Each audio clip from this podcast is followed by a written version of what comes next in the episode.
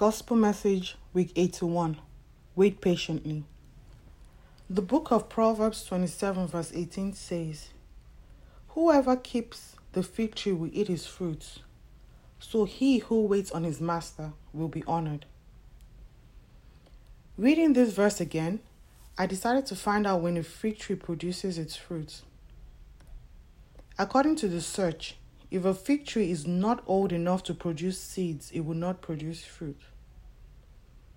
A fig tree will not fruit until it reaches two years old, but it can take as long as six years to reach the right maturity.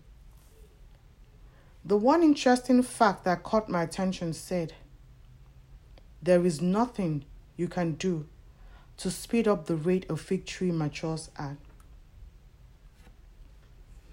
This shows that for anyone waiting on the Lord, waiting to hear from Him, waiting to receive from Him, or maybe just waiting to get an understanding, we must wait patiently for His response, just like anyone who keeps a fig tree.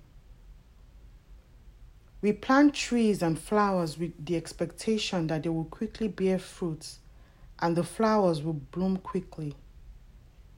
Just like when we wait on the Lord, we want Him to answer quickly. Just like the fig tree, the Lord wants us to be patient. When we are patient, it says, we will eat its fruits and will be honored. Patiently waiting can be very difficult. We try not to be anxious. We try to take our minds off it. We try to only focus on God and not what we are expecting. But deep down in our hearts, we know it constantly occupies our minds.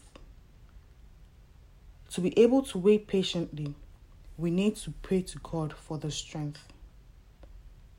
God is always on time and his ways are perfect. He reminds us in Isaiah 55, verse 10 to 11, which reads For as the rain comes down and the snow falls from heaven and do not return there, but water the earth, and make it bring forth and bud, that it may give seed to the sower and bread to the eater. So shall my words be that goes forth from my mouth. It shall not return to me void, but it shall accomplish what I please. It shall accomplish what he pleases and when he pleases.